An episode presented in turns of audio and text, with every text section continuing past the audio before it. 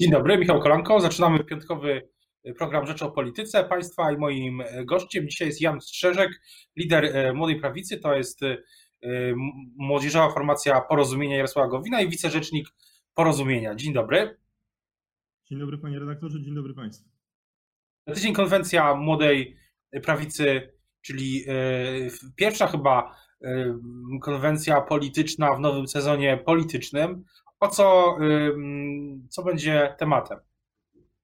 Ta konwencja, panie redaktorze, jest zwieńczeniem ciężkiej pracy całego środowiska Młodej Prawicy i młodszych y, kolegów z porozumienia w ramach programu ogólnopolskiej akcji Najlepszy Plan dla Młodych. Przez cały sierpień spotykaliśmy się z młodymi ludźmi o różnych poglądach, żeby wypracować wspólne rozwiązania i wspólne postulaty w czterech, y, w czterech tematach: praca, edukacja, klimat y, i dialog. W przyszły piątek chcemy zaprezentować to, co wypracowaliśmy. W konwencji udział weźmie 150 młodych ludzi z, ze Stowarzyszenia Młoda Prawica i zaproszenie do naszej konwencji przyjęli Jarosław Gowin, lider naszego środowiska politycznego i wiceminister obrony narodowej Marcin Ociepa. A czy rzeczywiście są wspólne tematy między młodymi ludźmi? Zdecydowanie tak, się, chociażby w zakresie Zdecydowanie tak, panie tak? redaktorze, chociażby w zakresie e, samorządności. I tutaj mam wrażenie, że to jest postulat popierany przez znaczną część młodych ludzi. On pojawiał się tak naprawdę na każdym spotkaniu. Od Głupczyc, Namysłowa, Kłodzka po Olsztyn, Bielsk Podlaski czy Łomże. E, chodzi o temat wzmocnienia roli samorządów, nadania im większych e, kompetencji. Ja osobiście jako Jan Strzeżek i też wiem, że lwia część moich kolegów z porozumienia również się pod tym podpiszemy, ale więcej szczegółów będziemy zdradzać właśnie za tydzień już o godzinie 12 w Teatrze Palladium. A czy to jest, y, czy to jest też tak, że to jest jakiś to jest głos y, porozumienia w tej, no powiedzmy, rozwijającej się od już wielu tygodni debacie w ramach Zjednoczonej Prawicy, co, co dalej, jaka powinna być przyszłość samej Zjednoczonej Prawicy, na co powinna Zjednoczona Prawica stawiać? To jest przede wszystkim, panie redaktorze, głos młodszego pokolenia polityków e, porozumienia. To jest głos całego naszego środowiska zrzeszonego w ramach Stowarzyszenia Młoda Prawica i młodszych e, działaczy porozumienia Jarosława Gowina. I bardzo się cieszę, że Jarosław Gowin jest właśnie tym politykiem, który po pierwsze zgodził się wysłuchać e, naszych postulatów wypracowanych razem z ludźmi, często zupełnie odmiennych poglądach i w przyszłym tygodniu również się będziemy pod nimi podpisać. A e, jak pan widzi, lub inaczej, e, o roli samorządu się teraz mówi wiele ponownie, ze względu na kryzys e, ponowny w Czajce. Czy to nie jest właśnie mm, trochę zjednoczona prawica, trochę młoda prawica, chyba idzie pod prąd, bo politycy PiS, i, zwłaszcza Solidarnej Polski, mówią właśnie o ograniczeniu roli samorządów, też na kanwie Czajki. Panie redaktorze, ja sam jestem radnym w Warszawie i sam bardzo krytycznie wielokrotnie wypowiadałem się na temat nie tylko prezydentury Rafała Trzaskowskiego, ale na temat e, już e, prawie 15 lat rządów Platformy Obywatelskiej w stolicy, ale to nie znaczy, że jeżeli jeden, dwa czy trzy samorządy mi się nie podobają, to mamy wszystkim wielu tysiącom samorządom w Polsce odbierać e, kompetencje. Ja osobiście, panie redaktorze, nie wiem z perspektywy Warszawy, co jest potrzebne mieszkańcom Szczuczyna. Nie wiem, co jest potrzebne mieszkańcom Chełma. Najlepiej wiedzą to samorządowcy właśnie z tych miast, którzy zyskali poparcie od mieszkańców e, tych e, lokalnych e, społeczności w wyborach samorządowych i chcąc, żeby te mniejsze miejscowości, które nie mają na przykład swoich reprezentantów w Sejmie, bo są zbyt małe, żeby kandydaci stamtąd mogli zebrać wystarczające poparcie, żeby uzyskać mandat poselski, właśnie wiedzą, wiedzą najlepiej w ramach swoich samorządów. Samorządność zdecydowanie trzeba wzmacniać. Silny samorząd to dobrze rozwijająca się Polska. A czy to jest Pana zdaniem przypadek, że jedynym e, prezydentem, czy prezydentem największego miasta prezydenckiego w Polsce z rama, w łamach czy z, z, z, z, ze Zjednoczonej Prawicy jest przedstawiciel porozumienia pan prezydent Banaszek?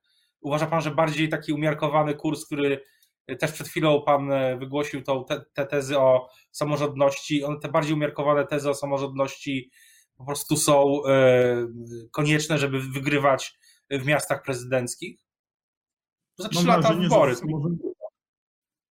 Mam wrażenie, panie redaktorze, że najważniejsza jest koniec końców skuteczność. Ja Jakuba Banaszka, prezydenta Banaszka znam od wielu lat. To jedna z tych osób, które przyjmowały mnie w 2014 roku do Polski, do Polski razem. Ja wiem, jak on ciężko pracował i w kampanii wyborczej, startując do Sejmu z okręgu chełmskiego w 2015 roku, gdzie jako absolutnie bardzo młody człowiek uzyskał naprawdę dobry wynik, który co prawda wtedy nie starczył do tego, żeby objąć mandat posła na Sejm, ale był dobrym prognostykiem przed wyborami samorządowymi, a to, co Jakub Banaszek zrobił w kampanii samorządowej, gigantyczna praca, kompleksowa oferta dla mieszkańców Chełma i po, i po 12 latach odbicie tego miasta z rąk SLD pokazuje dwie rzeczy. Przede wszystkim, że młodzi politycy są w stanie wygrywać wybory, także wybory, które wymagają zdobycia ponad 50% głosów, a po drugie, że ciężką pracą i dobrym programem jest się w stanie wygrywać nawet w miastach, które dotąd nie głosowały na prawicę. Mam wrażenie, że ta taktyka, którą e, przyjął prezydent Banaszek, ta strategia, która też wynika z jego poglądów, czyli przede wszystkim nie ideologizowanie samorządu, bo mam wrażenie, że e, tam, gdzie samorząd jest zideologizowany, tak jak na przykład w Warszawie, tam zazwyczaj są e, problemy. Praca dla mieszkańców, nie szukanie podziałów politycznych, tylko wykonywanie zadań które są przez mieszkańców oczekiwane. Ławka Właśnie. czy Nowa Droga nie mają politycznych.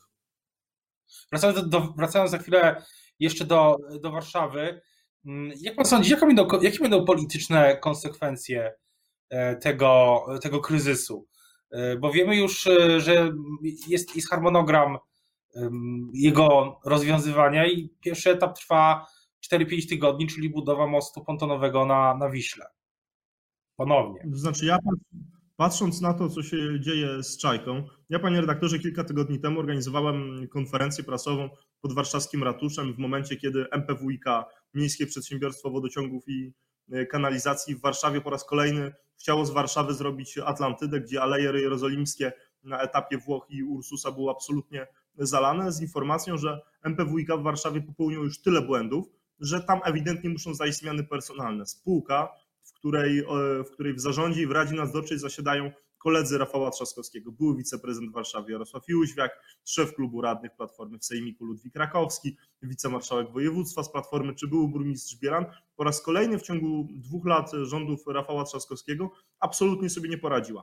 To nie są tylko problemy z czajką. To wielokrotne zalewanie ulic w Warszawie, to awarie innych, w innych miejscach, innych częściach E, miasta. Więc patrząc na to, co się dzieje z Czajką, to po pierwsze, pierwszy wniosek powinien być taki, zmienić kierownictwo MPWiK, bo to najzwyczajniej w świecie sobie nie radzi, a po drugie zastosowanie pewnej odpowiedzialności także politycznej w ramach e, zarządu miasta. Rafał Trzaskowski dotąd niespecjalnie robił sobie problemy z tego, że coś się w Warszawie dzieje, a te tłumaczenia, które ostatnio słyszałem, czyli że to mógł być to ewentualny atak terrorystyczny, no to można skomentować tylko w ten sposób, że ktoś wypił o jedną szklaneczkę wody z czajki za dużo.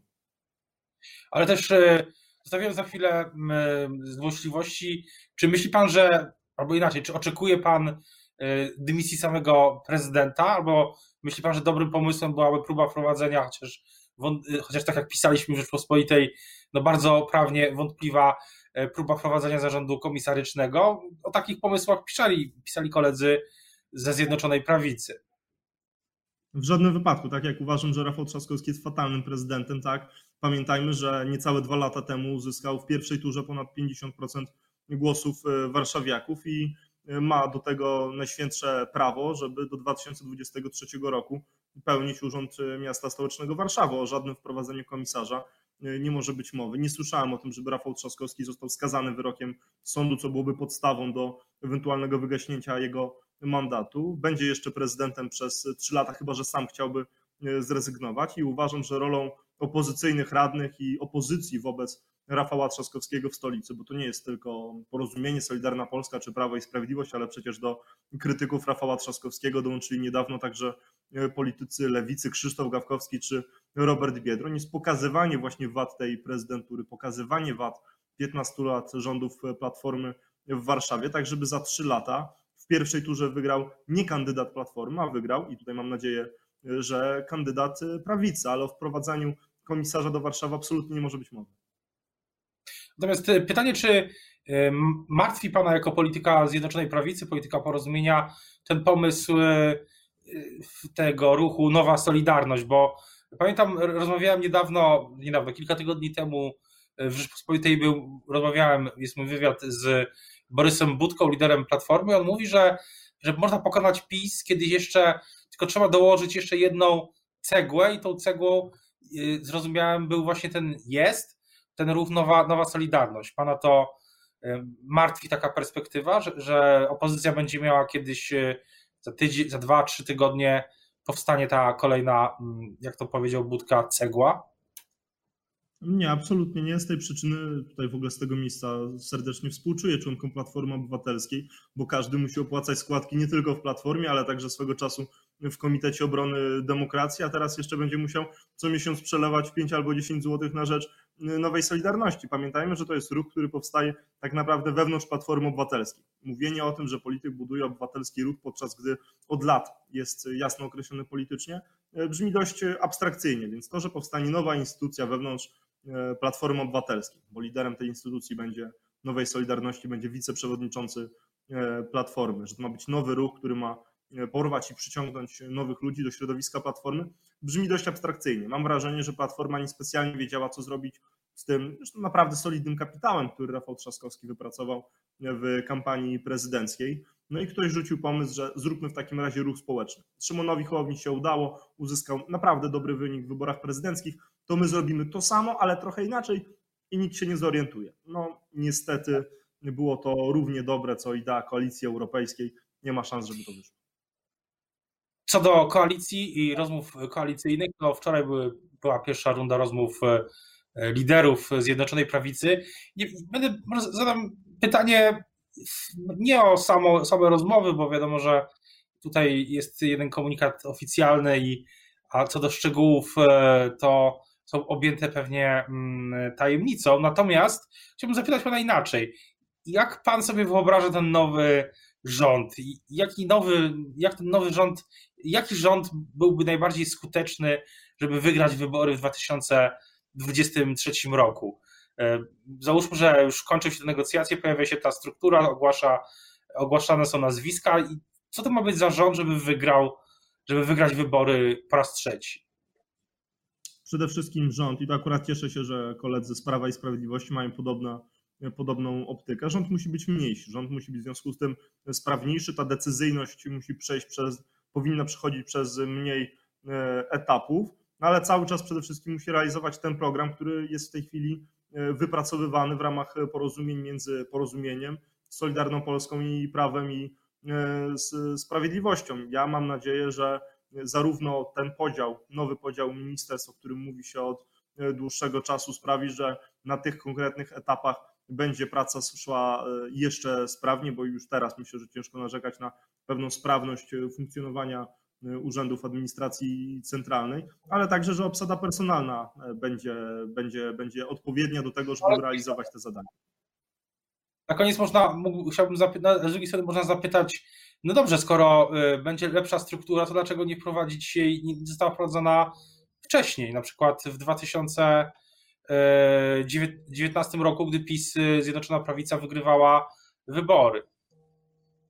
Panie redaktorze, ta struktura wcześniej w poprzedniej kadencji działała bardzo dobrze. W latach 2015-2019 udało się zrealizować lwią część postulatów, które określiliśmy w lipcu 2015 roku w Katowicach na konwencji Myśląc Polska, gdzie prezentowaliśmy wtedy wspólny program trzech partii tworzących Zjednoczoną Prawicę. Teraz się okazuje, że jest potrzeba pewnej E, korekty i jest potrzeba ze względów e, politycznych, jest także potrzeba społeczna. Jesteśmy w czasach kryzysu. Myślę, że rząd powinien pierwszy pokazać, że jest w stanie się e, odchudzić. No i teraz, jeżeli już będziemy mieli porozumienie programowe, mam nadzieję, że szybko dojdziemy do porozumienia w sprawie personaliów, kto będzie, kto będzie personalnie realizował te zadania w poszczególnych ministerstwach i mam nadzieję, że możliwie szybko nowy rząd już po rekonstrukcji będzie mógł zacząć pracę.